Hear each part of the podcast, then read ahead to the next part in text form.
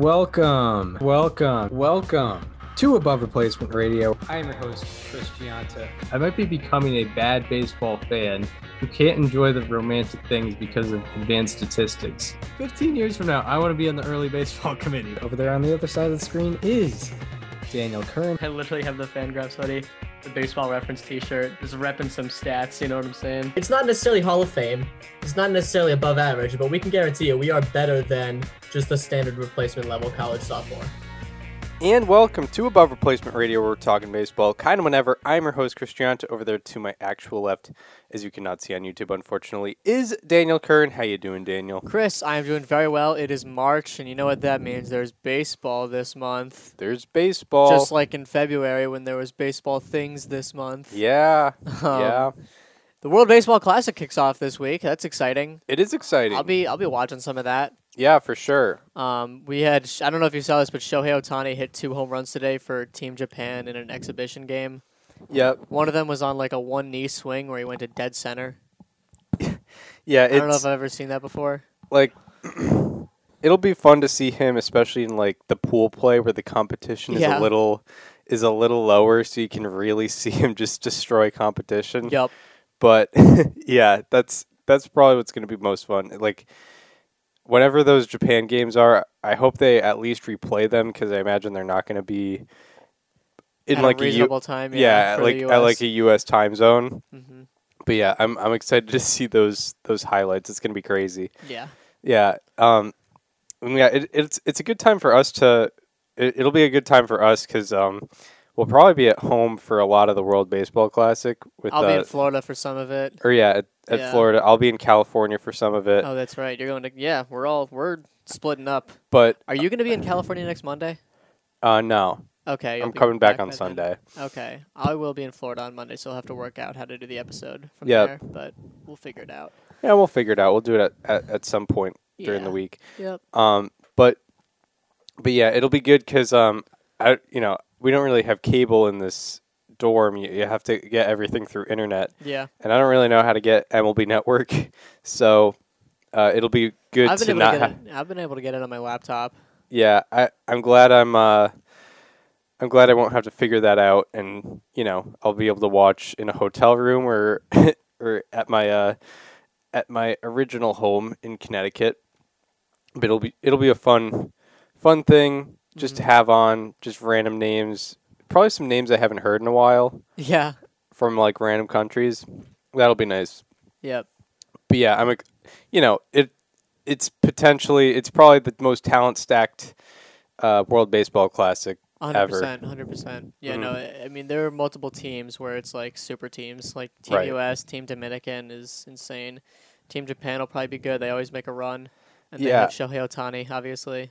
Yeah, I was talking about it with somebody because I think, uh, I think Devers is like projected as like a number six or number seven hitter in the des- in the in the Dominican Republic. Yeah, Uh, Wander Franco might be on the bench. yeah, I was talking about it with someone. It was like it, it's like if an all star team like was playing multiple games like as Mhm. their as a just as a team, which would be crazy. Mhm. So I love it.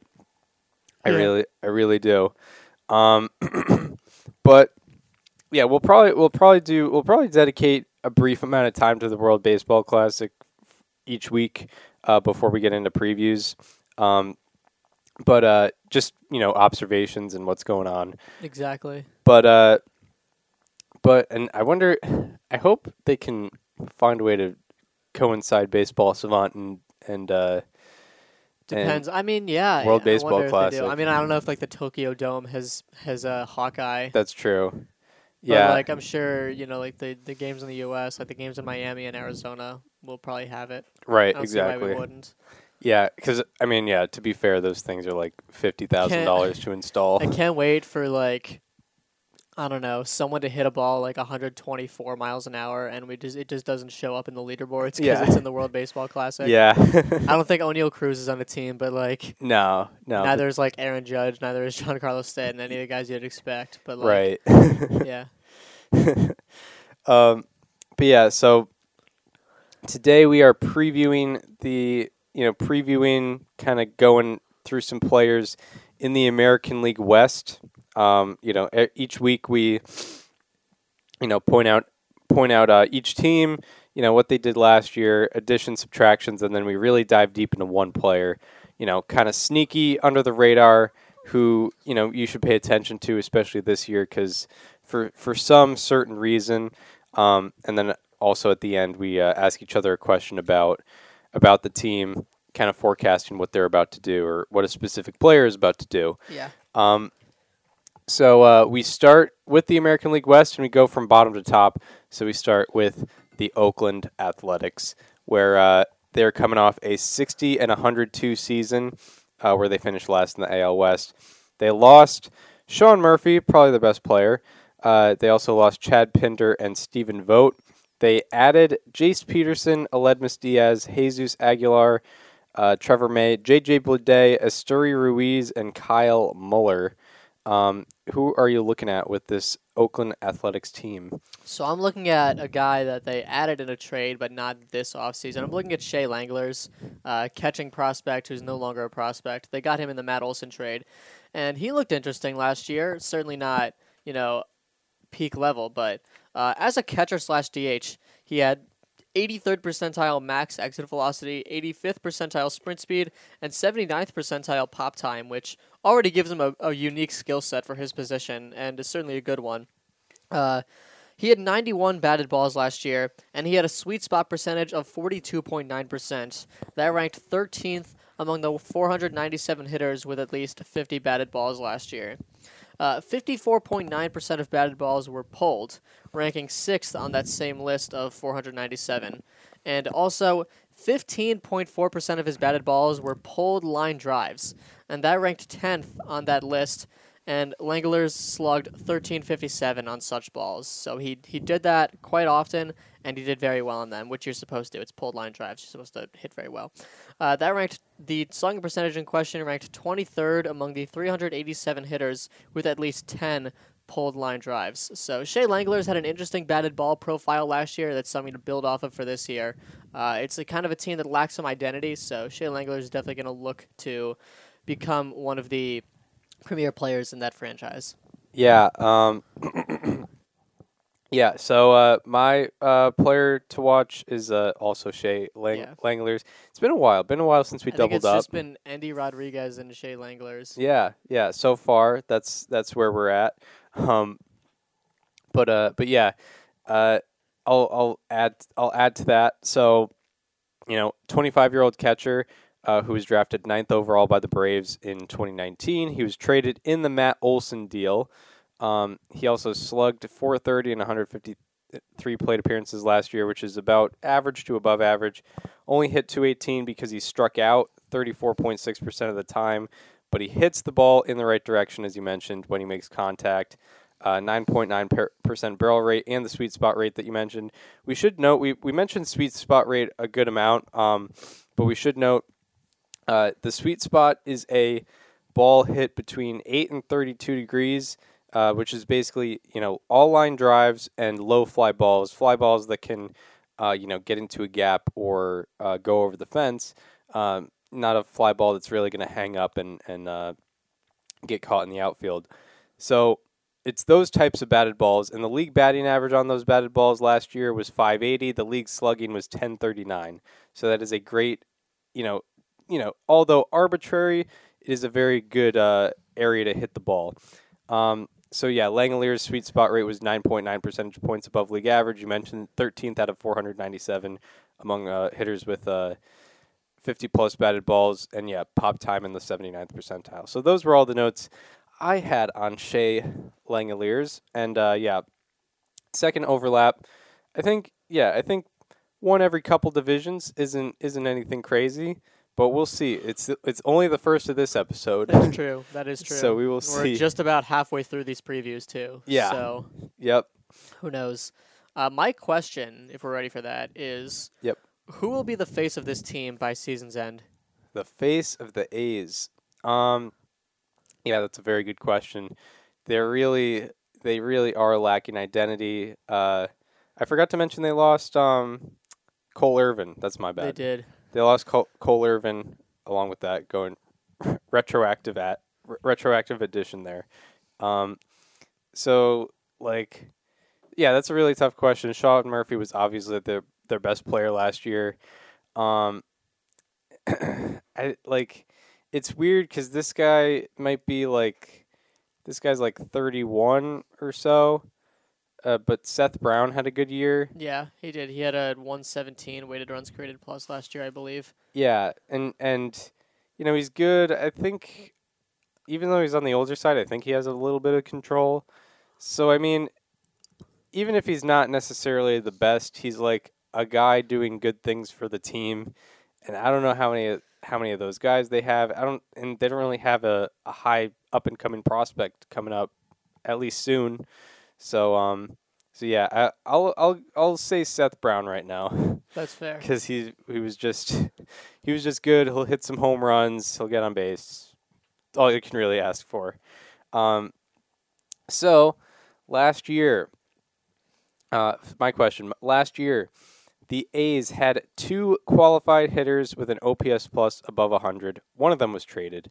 Will the A's be able to have multiple qualified hitters with a with an OPS plus above 100 th- again this year? So, I mean, if we're thinking about potential candidates, Seth Brown is the clear one. He's the one who did it last year that's returning. Um, maybe if Ramon Laureano stays healthy, he could do it. They need breakouts from guys like JJ Bleday, from Shea Langeliers, from uh, Esteury Ruiz, who stole like 100 bases in the minors. Um, I'll say they have multiple. Sure, why not? Yeah, Yeah, I mean, uh, qualified hitters. yeah, that's the tough part. The, the the tough part is how many qualified hitters, honestly. yeah, because um, a, a team is only going to get Because I mean, Shea Langeliers was my guy to watch, but he, if he's a catcher, then there's no promising that he qualifies. But then again, he could just DH on the dates he doesn't catch. I'll Yeah. go with it though. Why not? sounds good. I'll, I'll put my faith in the A's to put two above average bats on the field. Yeah, fair enough. Fair enough. Yeah. Um, so uh, now we move on to the Rangers, who uh, you know they're exciting. They Had quite an off season. they've had quite the past two off seasons Yeah. for sure. Um, I mean the star power they've added really has been uh, pretty unreal. But last year finished 68 and 94 and finished fourth in the AL West. They lost Matt Moore, Kolby Allard, uh, Charlie Culberson, Ch- Charlie Culberson, uh, Cole Calhoun, and Den- uh, Dennis Santana, and they added Jacob Degrom, Nathan Eovaldi, Andrew Heaney, Robbie Grossman, Clint Frazier, and uh, Danny Duffy, who I don't think really pitched at all last year, but they're probably going to see test him out a little bit. Yeah. Um, I'll start with my player to watch from the Rangers, and um, I would understand if we also have overlap. This guy was just very unique uh, and very good. Brock Burke, who is a 26 year old left handed reliever, and last year he had a 197 ERA, 329 FIP, and 331 expected ERA in 82 and a third innings pitched. He threw the most innings of any pitcher to start zero games last year, and he was six and two thirds innings ahead of the pitcher with the next most innings. He threw two or more innings 27 times last year and allowed no runs in 20 of those appearances. Those 20 scoreless appearances were the most two plus innings scoreless appearances in baseball last year and most and the most a pitcher has had in a season since 2003. Wow. So Wow. Brock Burke, um, you know, he's a he's a young lefty reliever um, who just broke out last year. He was it was he's had an odd career. I imagine he had like a Tommy John or something because he started his career in 2019 but didn't appear in the bigs until 2022, where he threw 82 innings with a sub two ERA. Yeah. You know, the peripherals were uh, you know trailing a little bit behind, but still with the innings and even you know a low threes FIP and expected ERA is still really good. I mean, this is a very productive reliever, and I imagine the Rangers are really happy to have this guy because you know their bullpen depth isn't exactly there yet. Um, but he's he's probably the face of that bullpen right now, and he's a pretty cool, interesting, pretty cool, interesting player. Yeah, I mean, given the record in one-run games last year, bullpen's going to be a crucial part of their team, Yeah, and it's definitely the weakest point right now. Just looking up and down the the team roster. Yeah. Um. So yeah, Brock Burke will be an interesting guy. Maybe like I hate I hate the term X factor, but like that's a that's a situation where that might apply. Yeah, absolutely. You know, he's he's he's throwing the most bullpen innings out of anyone on that team, and Mhm. I think it's it's emphasized more when you you know this guy isn't in the in the Cleveland bullpen or the Dodgers bullpen Mhm. where you know he could fall off a little bit, but there's six guys that can take his place. Exactly. The Rangers aren't really like that, so um, yeah, he could be crucial. So I pro- uh, my hitter, my player is a hitter. Um, nice. As soon as you said, I wouldn't be surprised if there's overlap. I was like, Chris, there's no way because I, I went pretty deep. I'm going with Josh H. Smith on the Rangers, who is projected to not even be in the starting lineup, but I he's definitely a very interesting guy. Uh, Smith had a fly ball rate of 22.6% last year, which was just barely above league average. The league average is around 25%. He hit 0.48 on fly balls and slugged 143. And if you think about the type of player that struggles to hit well on fly balls, it's usually someone that just doesn't have a lot of power, someone that is better off hitting more ground balls, keeping it, uh, you know, at a low low launch angle. Josh H. Smith, however, is not one of those guys, even though uh, the record shows it. Uh, so he had the worst and second worst respective uh, batting average and fly ball and slugging percentage on fly balls last year among the 334 hitters with at least 150 batted balls. His fly balls had an average exit velocity of 90.5 miles an hour. That is normally enough to do the job, but it wasn't for him. He had an 87 point difference between the expected batting average and his actual batting average on fly balls. That was tied for the third largest difference on that list of 334. He also had a 237 point difference between slugging and X slugging, the 10th largest difference. This guy just got robbed every single time he hit a fly ball. He literally had one home run last year, and he had a, m- multiple balls that could have gone out, but they just didn't. Yeah. You know, got balls that went to center that just didn't find their way. right. Got balls that just didn't hang high enough. But either way, he was much better than the record shows. And I think he's an interesting player. That is Josh H. Smith. Yeah. uh, yeah, that's that stinks. Yeah, and you had and yeah, not a not a super small sample size either. Two hundred fifty three plate appearances. Exactly. Yeah, that sucks. um, If you look at the list of like the worst, you know, batting averages and slugging percentage on fly balls, obviously Smith's there. But if you put the exit velocity next to them, it's like 87 miles an hour, 88 miles an hour, 90.5, 88, 87. yep. Yep. He doesn't. He doesn't belong. right. Yeah. Yeah. That's um, very interesting. Very interesting. Um, I wonder if the I imagine the Rangers are sort of looking into that. Um, so now we uh, move on to questions with the Rangers. Um, I'll start with mine. Uh, kind of relates to uh, uh, a guy we've been a fan of for a couple years, Nathan Eovaldi. So he had an AL leading 5.7 F WAR in 2021, but 1.0 in 2022. Will he get to 3 F WAR in 2023? Well, he's pitching in a ballpark that is pretty favorable for home runs, and that was really the difference maker for him between 2020 and 2021. I believe he allowed seven home runs in 2021. He didn't allow one until late June, and he allowed literally five home runs in one inning at one point in 2022. So, you know, it really depends on how if he's able to keep the ball in the park and if he's able to stay healthy. And I think he'll be able to do that. I think Rangers ballpark is uh, more friendly for pitchers trying to keep the ball in the yard rather than Fenway. So I will say yes, he does get to three F WAR. Yeah. My question is a little similar. Uh, which starting pitcher will lead this team in B WAR? Which pitcher will lead in B WAR? So yeah, Because that, mind you, if I said F WAR, it's basically just if Degrom stays healthy, he wins by a landslide. B WAR is Right. a little different. yeah. For those unaware, B Wa- B WAR relies on uh, a combination of innings and ERA plus, along with um, they also have fact. They also take away from your WAR if your defense behind you is really good, and they also uh, add to your WAR if you're facing really good offenses consistently. Um, but it's it's relying on ERA plus, not peripheral stuff like FIP, expected ERA, whatnot. F WAR is a combination of innings and fielding independent pitching, and that's pretty much it. There might be a there might be a factor with uh, the offenses you face, but I'm not exactly sure. Um, so yeah, with B War, yeah, that's a good question. Um, I, I still think it's kind of a matter of if if Degrom stays healthy or Yeah. not. I mean, you know, he ha- he had a he had some weird ERA FIP differences in his like 11 starts last year. Um, but I imagine I imagine he stays like at a two five lower lower twos level.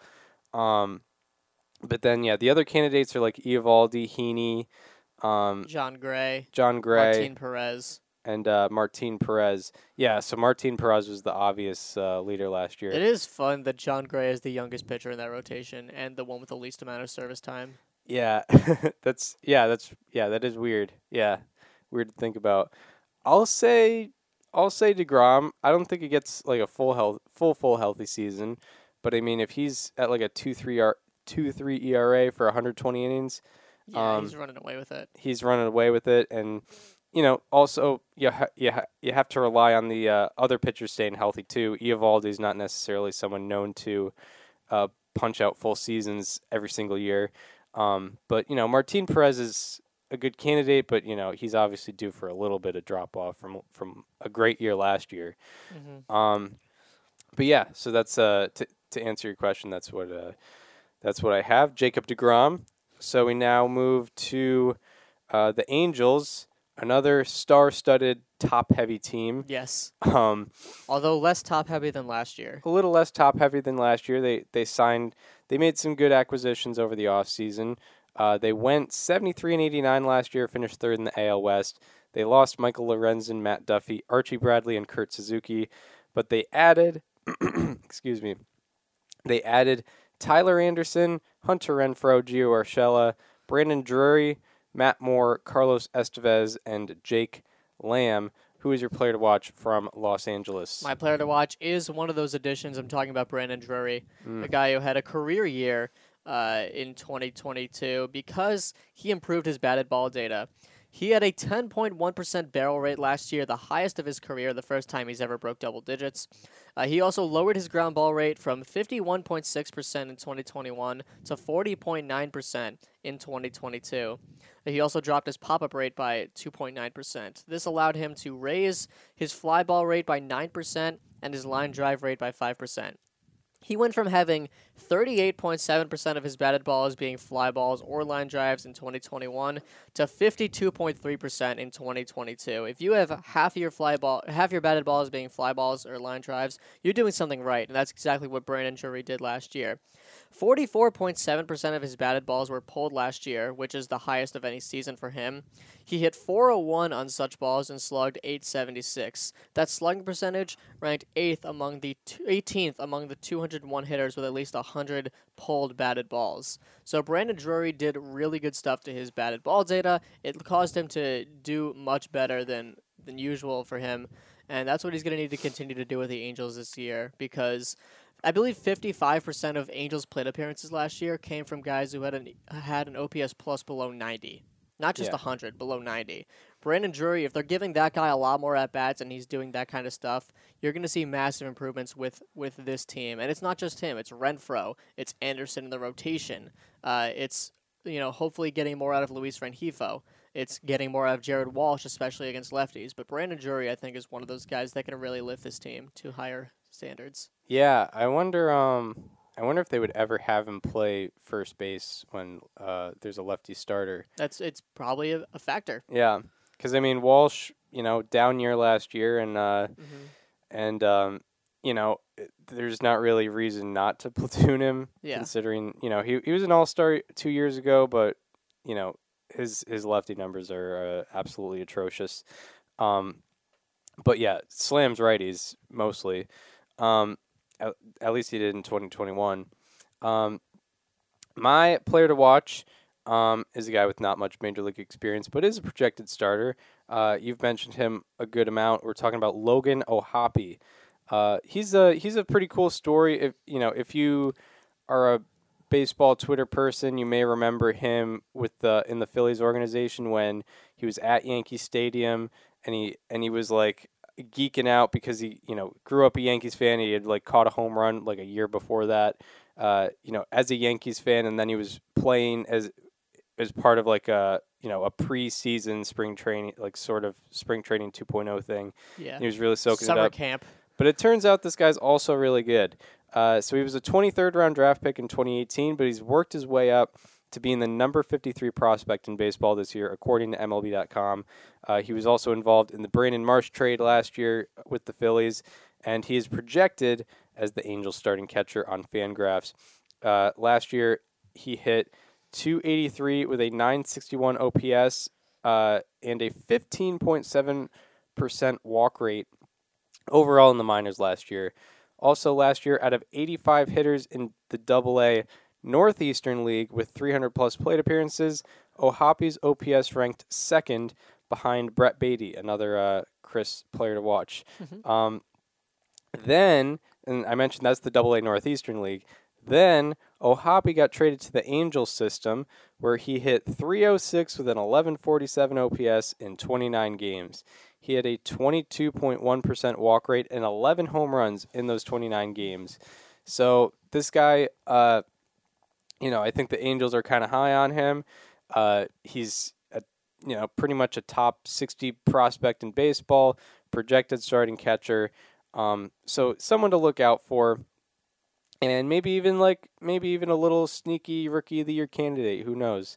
Um, you never really know with that type of stuff, but uh, he he's someone you know a rare with the Angels. They don't really have a great farm system, but he's kind of a rare little. I don't know if you'd call it diamond, but little diamond in the rough um, with uh, with the Angel system. So that leads to uh, questions. My question: Who is a better season in terms of F WAR, Tyler Anderson or Reid Detmers? Um, yeah, that's good question. Reid Detmers had a really good like eight start run that did Mhm. not include his no hitter. Um, His no hitter was like his ninth best start last year. yeah, um, he had like yeah he had a good run where he increased his strikeout rate, but I was I was gonna highlight him and then uh. I, I realized his strikeout rate was kind of the same in his like last six starts where it w- kind of went back to, to normal, which was kind of weird. Um, and then Tyler Anderson, who picked up a lot of B WAR last year, but not necessarily a lot of F WAR because he had a low ERA. Hence why I asked. Yeah, uh, I'll say uh, Reid Detmers actually. Okay. okay. I think he had this weird spike in strikeout rate last year. Um, you know, Tyler Anderson had a had a great season last year, but it was also only a three three one FIP, and I still expect that to go up a little bit this year. Whereas Reid Detmers, you know, he's what twenty three now, heading into his age twenty three season. hmm Um, you know, he's he's getting better. He's sort of like learning at the major league level, which, which is weird. He got thrown into the fire really after being, I think, the eleventh overall pick. So, um, yeah, I'll I'll say uh, I'll say Reid Detmers. I think the only thing that makes me hesitate is I think Anderson can get a lot of innings. Um, I don't know about Detmers. Um, my question is kind of funny. Uh, in 2021, Shohei Ohtani had more position player war than pitching war. And in 2022, Ohtani had more pitching war than position player war. Which does he have more of this year? If I remember correctly, Ohtani had some tough BABIP luck for large samples of last year. Yeah. I don't know if I think it did even a little bit out, but he ended up with a. I what- remember it was oh, all three, red, Yeah, 320 BABIP last year. Okay. but it was also like a lot of uh he he had crazy red circles even though it, Yeah. he wasn't having the same offensive year Yeah, he did. Um, and the shift's going away. So the shit. How much was he shifted against? I imagine he was sh- he's a, He's he's, a, he's a big hitting lefty, so probably a decent amount. and he's a big pull um, hitter. I don't know. He had some. I mean, he was like legitimately a top five pitcher last year. Like it took a lot for him to to lead or to have a better pitching FR because he literally had to like have the highest strikeout rate for like three months. Yeah. Um, he was shifting against 80, 88% of the time last year, and he did appear to be a lot better without the shift. But granted, that gives you a small sample size with or without the shift, which is kind of an issue. Um, I will say that he has a higher uh, hitting F WAR, B4, whatever you want to call it. yeah. Um, yeah, I mean, he didn't really lose too much off of his batted balls, batted ball profile last year. I know that he did. Uh, he did hit a, a little bit more ground balls and a little less fly balls, but I, nothing extremely drastic. Yeah, yeah, yeah, yeah. Um, always exciting to see what he has in store. It was fun seeing him have crazy red circles on both sides, though. Yeah, it's it's crazy. not not that red circles automatically means good or like better than what uh, anyone else, but it's fun. It is very fun. people people will take red circles and mean that's it. That's that's all I need to say. Or blue circles. That's fair. Yeah, that's fair. which uh, it doesn't say that much really. Yeah. Also, if you don't know what we're referencing, on Baseball Savant, uh, each player has a profile, and the higher are the higher you are in a certain percentile, that means your And circle is more red, and the lower you are, that means the circle is more blue. And not only that, but it's also almost all like batted ball stuff. Uh, yeah, yeah. It's it's mostly that. It's like Mhm. yeah, it's it's expected statistics, and then like hard hit rate, average exit velocity, barrel rate, Strikeout percent, walk rate, walk percent. Yeah. Um. Yeah. For and then yeah, for pitchers, it's like fastball velocity, fastball spin, curveball spin, things like that. Exactly. Fun, fun little numbers. Um, my or no. Uh, now we move on to the Mariners. Um, who you know didn't start the year great last year, but ended it well. They ended the drought. Ended the drought. They went 90 and 72, finished second in the AL West. They got the number five seed in the American League playoffs, beat the Blue Jays in the wild card round, and then lost to the Astros in the ALDS. They lost Mitch Haniger, uh, Jesse Winker, Carlos Santana, Adam Frazier, Erik Swanson, Matthew Boyd, Curt Casali, Kyle Lewis, and Luis Torrens. They added Teoscar Hernandez, Kolten Wong, uh, AJ Pollock, Colin Moran, Cole Calhoun, and uh, Tommy Milone, who I just wanted to add because he's he's he's out there. He's Is Cole pitching. Calhoun gonna like complete the AL West? Um, he's got the Astros and the uh, not the Rangers, A's. the A's to go. yeah, he's get getting close. Hopefully, a midseason trade just randomly Yeah. happens. To the A's. Yeah, I don't know who the Mariners would be getting in that trade. yeah, I don't know why. know. I don't know why they'd be. I mean, I could see Jerry Dipoto just doing it, but I don't see what the incentive I is could I just see like a waiver thing happening Yeah. where like the A's. I don't know. And I don't see why he'd ever be on the Astros, but who knows? right. Things have happened. Um, my player to watch. I'm. I think I'm going a little more obvious than usual here, but I think he he really just popped off last year, so he's not necessarily a house household guy yet. I'm talking about Andres Munoz, who uh, is is pretty unbelievable. Last year in his age 23 season, uh, in 65 innings pitched, had a 2.49 ERA, 2.04 FIP, and 1.84 expected ERA. Out of 152 qualified relievers, his FIP ranked ninth, his expected FIP ranked third, SIERA ranked second, and strikeout minus walk rate ranked second. Uh, along with that, uh, batted pro- batted ball profile was amazing. His barrel rate was in the 81st percentile. Average exit velocity against was in the 92nd percentile. And expected ERA, expected batting average, expected slugging, strikeout rate, whiff rate, chase rate, and fastball velocity were all 99th percentile or higher. Um, also, out of 444 pitchers with 100 plus batted ball or with 100 plus balls in play against them last year, Munoz had the lowest expected ERA out of 444. Also, of those 444 pitchers, he had the eighth lowest line drive rate, uh, eighth lowest line drive rate against, and seventh lowest sweet spot percentage against. That sweet spot percentage is a great place to avoid if you're a pitcher. Um, his four seam fastball averages 100.2 miles per hour, but he does his best work with his slider. He threw his slider 64.6% of the time, and hitters hit 126 and slugged 176 against it. And they also had a 50.8% whiff rate against it. Out of 318 pitchers to have 150 plus plate appearances end on a certain pitch, Munoz had the third best run value with his slider and the second highest whiff rate. Out of 318 pitchers with those amount of plate appearances to end on a certain pitch, not just sliders. Um, so that's Andres Munoz. Um, do, do you have Munoz or do you have somebody else? Not only do I have Munoz, but you just said like 60% of my script. um, yeah, there is absolutely over overlap. I largely talked about his slider, but I also went into went depth into other things. Uh, his slider is the most effective, one of the most effective pitches in all of baseball. Among the 614 pitchers, pitches to have at least 100 plate appearances and against them, not pitchers. Munoz slider ranked ninth in average with a 126, as Chris mentioned, fourth in slugging with a 176, fourth in WOBA with a 162, seventh in whiff rate, as we mentioned, with a 50.8%, sixth in expected batting average with 120. Fifth in expected slugging with a 175. Fourth in expected WOBA with a 162. And fifth in run value per 100 with minus three. Uh, Munoz slider was good at pretty much everything last year.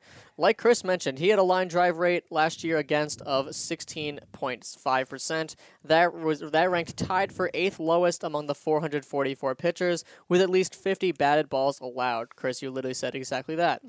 um, so last year, Munoz and also Edwin O. Diaz, because that's what he Yeah. uh, allegedly goes by now, became the only two pitchers in baseball history to have a 42 game span with 70 plus strikeouts, less than 10 walks, and no home runs allowed. No one had ever done it before last season. Edwin O. Diaz and Andres Munoz did it last year. And lastly, from June 13th through the end of last season, Andres Munoz led all relievers in F WAR with 2.4. Yeah. Uh, he is one of the most outstanding relievers in all of baseball. He's easily a top five reliever at the very worst. Uh, if you're a fantasy baseball player, put him on your draft board as high as you possibly can. yeah, and he's only 24. Yes. Um, yeah, it's it's pretty crazy. I like. I was thinking about going with somebody else, but I don't know. Like, Munoz just pops off the Yeah, page, you can't and not. it, and it would have been a crime if neither of us talked about Munoz. Like he's, you know, he is very good, but he's people don't. I don't think a lot of people think of him as a top five reliever, and that's Yeah. exactly what he is. And to be fair, you know, it takes it takes a couple good years of relieving to Yeah. make a name for yourself, which you know hasn't happened yet. He last year was his first like full year, so but I mean it was it was absolutely crazy. One one error I made was uh I said third best run value. I meant third best run value per 100 as Yeah. you uh as you talked about. Um, I guess like a secondary guy. The other guy I was looking at, I I'm not going to do a full breakdown of him, but I was I didn't want to go uh uh you know two out of three with Dylan Moore. Yeah, true. Um, but uh, Dylan Moore is a very interesting uh, Mariners player heading into his age 30 season. Very big utility guy. Um, his fielding was really on display in uh, 2021 when he had 10 outs above average. Last year he only had one, but his offense really improved. Um, he uh, went from a 610 OPS to a 753 OPS. Um, his he also is able to steal a good amount of bases. He stole 21 bases last year. Um, got caught eight times, but he did steal uh, 21 bases. And you know he's he's always kind of just around the field for the Mariners, um, so he's someone to look out for. But I couldn't go as deep with the, as deep of a dive, or No. he's with Andres as I as I would have with uh, Andres Munoz. You've so already whiffed on Dylan Moore too, right? I've already whiffed on Dylan Moore. Yeah. I don't want to try to do it twice. and you know, for Dylan Moore's sake, you know, I'll leave him alone so he can so he can go and succeed. Without the pressure of being an ARR player to watch. exactly. Yeah. You know, he's going to be asked about that for the next month if I if I highlight him, but I can already see like Ryan Divish walking into the clubhouse, being like, "So, yeah. he's he's just on yeah, he's like on uh MLB Central and like Mark DeRosa is like, "So Dylan Moore, you've seen you s- there's a big you heard what Chris said You heard what Chris said on ARR. He was, you know, on he was gonna pick you. 230. Where you were, he, he when you when he said Andres Munoz, did it was it a big sigh of relief? He's like, yes, yes, for sure. Um, so now on to questions. Uh, my question is is a little is a little bit of fun. Uh, Cal Raleigh ranked fourth among catchers in F WAR in 2022, while Julio Rodriguez ranked Hmm. fourth among center fielders in F WAR. So who Oh, will rank higher? Who will rank higher within their position in 2023? It's a tricky question because it's not who will have more F WAR. It's who will rank higher within the position. I'm gonna go with Julio. Uh, I thought you were gonna say fourth among outfielders, but no, fourth among center fielders. I think that makes me a little more confident. Who was Yeah. above him? Um, well, I think they counted Judge because he played uh, 70 Oh. ga- 78 games in center. Okay, Um, and also Trout was above him. really? Even with only 499 plate appearances? Yeah, he had like a six win Wow. season. I, mean, think yeah, he was insane, but Rodriguez was at like uh, Rodriguez did get hurt for a little bit last season, though. Um, I'll go with Julio. I don't think Michael Harris was a, was No, above him. I don't think Byron Buxton was either. Um, yeah, we're forgetting someone big for sure. Nimmo? Nimmo, yeah. Or wait, oh, oh, that's qualified. I have to, I have to set the Yeah, because Trout had 499. Yep, I have to set the the minimum plate appearances at zero. I really wanted the Angels game on game 162 to go to like long extras so Trout could get to 501. Yeah, you just, you just see uh yeah, you just see guys just taking taking three straight pitches, no bunts, no no advancing the runner. Yeah. Um oh yeah, you're uh so now uh for Yeah. your question. Uh, yeah, for I said I said Julio. I think he's gonna have a big season again. Uh, who will lead this team offensively speaking in barrels per plate appearance? Because Teoscar Hernandez was 11th last year. Uh, Raleigh was right behind him at 12. Julio was also up there. Eugenio Suarez was also up there. Who do you think leads this team in Yeah. barrels per plate appearance? Yeah, that's a good question. Barrels per plate appearance also accounts for not just batted balls, but you know all plate appearances. Barrel rate only accounts for batted balls. So yeah, someone like Eugenio Suarez is a little uh, a little detracted from that because he strikes out a good bit. hmm Um, yeah, that's a good question. Um, I feel like I every time I saw Cal Raleigh playing, he was hitting a fly ball same, somewhere. same. Um, I th- like I think I tweeted it last year, but I think Cal Raleigh leads the league in like OPS when I watch them. Yeah. um, yeah. Uh, barrels per plate appearance. Yeah, I'll say. hmm, yeah, I'll say Cal Raleigh. Okay, Maybe I'm hopping on Alright. a bandwagon a little too soon, but you should be. but um, but yeah, he was he was good, and I think he's a fly ball hitter. I'm just double checking, but it makes it easier when if you hit more fly balls, and you know you're you're obviously more uh, more capable of getting accumulating barrels. Um, yeah, average launch angle was 22 and a half degrees, Yep. and his fly ball rate was 41.5. What was his ground ball rate? Like 31? Twenty nine Holy point two cow. percent. I knew I knew that he was a big, uh, you know, up launch his- angle guy. And his pop up rate, like it's above average, but it's not crazy. His pop up rate is still below ten percent. Um, so yeah, I'm, I'm, I'm, yeah, I'll double down. Cal Raleigh, no doubt. Um, so yeah, now we move on to our final team of uh of the episode. Uh, it's the it's the Astros. If you didn't hear, they went 106 and 56 last year, beat the Mariners in the ALDS, beat the Yankees in, in the ALCS, and won the World Series against the Phillies. They lost Justin Verlander, Yuli Gurriel, Christian Vázquez, Aledmys Diaz, Will Smith, reliever Will Smith, and Jason Castro. They added Jose Abreu and Austin Davis. Um, who are you looking at with the defending World Series champions? yeah, like you mentioned, Chris, the Astros lost Justin Verlander, but they have Justin Verlander at home, and Justin Verlander at home is Hunter Brown, nice. who is a top prospect for the team, and his delivery looked exactly like Verlander's last year. But make no mistake, he was very good, uh, regardless of the you know the mirror image. Uh, Twenty-seven point five percent of his batted balls last year were fly balls or line drives. 27.5% were fly balls or line drives. That ranked the fourth lowest among the 583 pitchers with at least 50 batted balls allowed. His breaking balls had an average launch angle of negative 4 degrees that ranked tied for second lowest among the 408 pitchers with at least 25 batted balls against their breaking balls. Uh, so Hunter Brown had a he pitched 22 innings last year. He had an 0.89 ERA. He became the 12th player in the live ball era, and that goes back to 1920, and the first player since 2002 to have an ERA below one in 20 or more innings pitched throughout their first seven career games. Hunter Brown looked really good last year in the short sample, and I think he has a lot of room to grow still.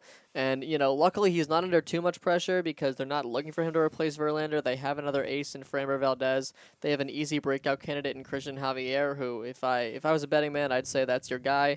yeah. But um, Hunter Brown is going to be a guy to watch this year for the Astros for sure because they're known for just having a lab where it's like they lose a guy, they make another guy just like him, like we saw with Carlos Correa and Jeremy Pena last year. The big loss that they had, of course, was Verlander, and Hunter Brown would be the candidate of they bring you know one guy out, one guy in. Yeah, it's it's really they they have a machine, which is weird to say Yeah. because they have like a very lowly ranked farm system. Yup. But I mean, you know, the, those postseason broadcasts went into it pretty well last year. But it was like, you know, Javier and Valdez were both like fifteen thousand dollar signings out of uh Mhm. out of like either Venezuela or the Dominican. I apologize, I don't really know. Yeah. Um, but you know, fr- you know, from the the uh, foreign pool, if you will, and you know, not really expensive guys uh, who they just turned into aces, you know, to to put it quite frank. And yeah, so Hunter Brown, um, they're looking to make uh, another another version of that. Um, my player to watch isn't uh, Christian Oh, Javier. wow. I mean, I think he's almost in the territory He's of almost like too, obvious. big. Yeah, because you know, I just know that's your guy. I, I really I love Christian Javier. Um, helped me win a a free fan- fantasy baseball title because he was listed as a reliever too, so I could put him in that reliever. Those are the best guys. Yeah, it really it, really a cheat code, but um, It's also the catchers that double as first baseman, uh, yeah, or the catchers that actually play first base but they're listed as a catcher. yeah, ex- yep, yep, exactly. Those those are like the cheat codes to win every fantasy league. for sure.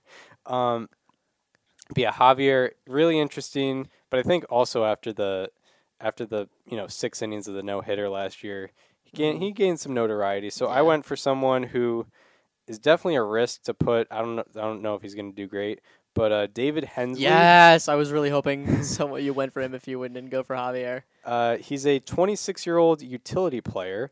Um, in 16 games in the majors last year, he played four different positions. That's a different position every four games on average. Uh, and on offense, he hit 345 with a 10.27 OPS. Also, his strikeout rate was 17.6%, and his walk rate was 14.7%. That's pretty uh, spectacular. His average exit velocity was 90.3 miles per hour, and his sweet spot rate was 34.8%. Both are above average. The exit velocity is, I think, 1.9 miles per hour above average, and the sweet spot rate is 1.8 percentage points above uh, league average. And uh, it wasn't just in, at the major league level he was doing very well. In the minor leagues last year, he hit 298 with an 880, 898 OPS, along with uh, 20 stolen bases in 104 games. So, you know, he's projected uh, on Fangraphs as a bench player um, who's probably going to fill in here and there, especially with the departure of Aledmys Diaz. He's probably going to take that role. So he's someone to look out for. He hit the ball hard in that small sample size last year. Um, you know, hit the ball on a gra- on the ground a little bit, but still his sweet spot rate was above average. So that's always a good sign. He's not really going to pop it up, which is uh, the worst the worst form of contact. Um, so he's you know someone to keep your eye on if you're uh, potentially an Astros fan. All right, now we move on to uh, questions. Yeah, my question's pretty fun. So, Jose Altuve needs 1.5 F WAR to get to 50 in his career. His birthday is May 6th. Does he get to Does he get to 50 before he turns 33? Um, wait, sorry, I missed who. Uh, who's that? Jose Altuve. He, He need- needs 1.5 F WAR. His birthday's May 6th. Um, that's that's. It was funny I- because I, I put a deadline in my head and I was like, wait a minute, I'm pretty sure his birthday's around that time. And the date I had in mind was May 6th. And I was like, oh, that's actually his birthday. It's Wow. perfect. Um, so that's five weeks into the season, about hmm um, five or six weeks. I'm trying to I'm trying to like pace it Yeah. because I mean the it's it's right around the pace. He had six last year. the the regular season is like 25 26 weeks. So yeah, and so yeah, it depends if he has a really good start or not. Um, not to not to poo poo on his birthday, but I, I say he doesn't get there. yeah, but that's uh, fair. But you know, I you know I don't expect him to have a bad season necessarily or anything. Yeah. But I don't know. Maybe it's just a weird gut feeling I have, like oh maybe potential World Series hangover, or um, you know he didn't have a great playoffs last year. I don't know if that leads into this season. Real goofy, arbitrary stuff. But I'll say, I'll say he doesn't get there. But you know, hey, Jose, prove me wrong, and I, and I'll I'll take it. I'll And I'll make you a birthday cake. I'll accept it fair and square. I'll go. I'll go to Houston and get you a birthday cake. Yeah. get you a nice Carvel. Give you 33 candles, Yeah. maybe or maybe even 50 Um. for the F WAR. Yes. Congrats on making Daniel's line of consideration for the Hall of Fame well, at age 33. to be fair, I'd have to wait till May seventh for it to update. that is true. well, there's live stats. Oh yeah, that's true. Yeah. Yeah, some- It'd be funny. He gets he hits a home run to like get to 50, and then he goes like over four the rest of the game. yeah. But it's like, well, but he still hit it, so I'm counting it. Yeah. yeah. um all right. So uh my question Uh, fairly simple. Who has a lower ERA, Framber Valdez or Christian Javier? I'm gonna go with Framber. Uh, yeah, I mean Framber's just awesome. You know, he he had the uh, the quality tour last year. Yeah. Uh, the Astros were putting were wearing those shirts where it was like every start that he had the quality start in like the uh, he had like a streak last year. That was very cool. Yeah, Framber. Um, Framber. I mean, had an excellent postseason last Um, year. He might be uh he might he might not benefit. He might be hurt a little bit by the shift going away because I mean he's you know the ground god of course. yeah, Um, but I think he'll still be fine, and I still think he's an ace type pitcher. I believe he's he's not entering a walk year, but he's like he doesn't have that much service time left. I don't think. I don't know. I think his rookie year was 2020, but he he played that Maybe. full year. I think he has three le- years left to control. Uh, he does. You're right. Okay. Well, he's he's in arbitration now. I think he's you know it's time for him to start building a little more of a profile. Um, yeah, I think he'll, I think he'll be good. Yeah, but interesting question because Javier did have the lower ERA last year, Yes. but um, his FIP was I think a little higher than Valdez's. Um, so yeah, that's what that made that question a little bit interesting. All right, so uh, yeah, that does it for the American League West. Officially two thirds of the way through all the teams.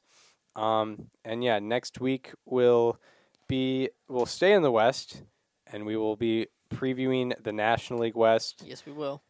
uh, talking about those Diamondbacks and Rockies. Yeah, Yeah, and like some other teams. Some but other really, teams. Mostly.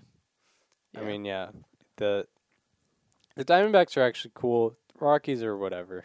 Yeah. the Diamondbacks actually like at least with the Diamondbacks, it's like oh, at least they're gonna probably They're be gonna the- be fun. they're they're gonna be the best at defense. They're gonna make Oh, some cool. absolutely. They're gonna make some cool diving plays. And also Corbin Carroll's gonna be pretty cool. Yep, yep. Hopefully Christian Walker remains like very interesting. Yeah. Um, yeah. All right. So that does it for this installment of Above Replacement Radio. Uh, we hope you enjoyed this one. If you are listening on uh, Apple Podcasts or Spotify and want to uh, check out our digital content, go to the YouTube channel. It is called Above Replacement Radio. And if you're on the YouTube channel and want to just listen without having to be on the YouTube app, go subscribe to the Apple Podcasts and Spotify feeds. They're called Above Replacement Radio as well. And uh, follow us on social media. Follow me on Twitter at Chris underscore Gianta. Follow Daniel on both Twitter and Instagram at Daniel underscore Curran. And follow the show Instagram at Above Replacement Radio for all the show needs. We hope you enjoyed this one. And we hope to see you next week where we will be talking about the National League West. We will see you then. This conversation This conversation is over. is over.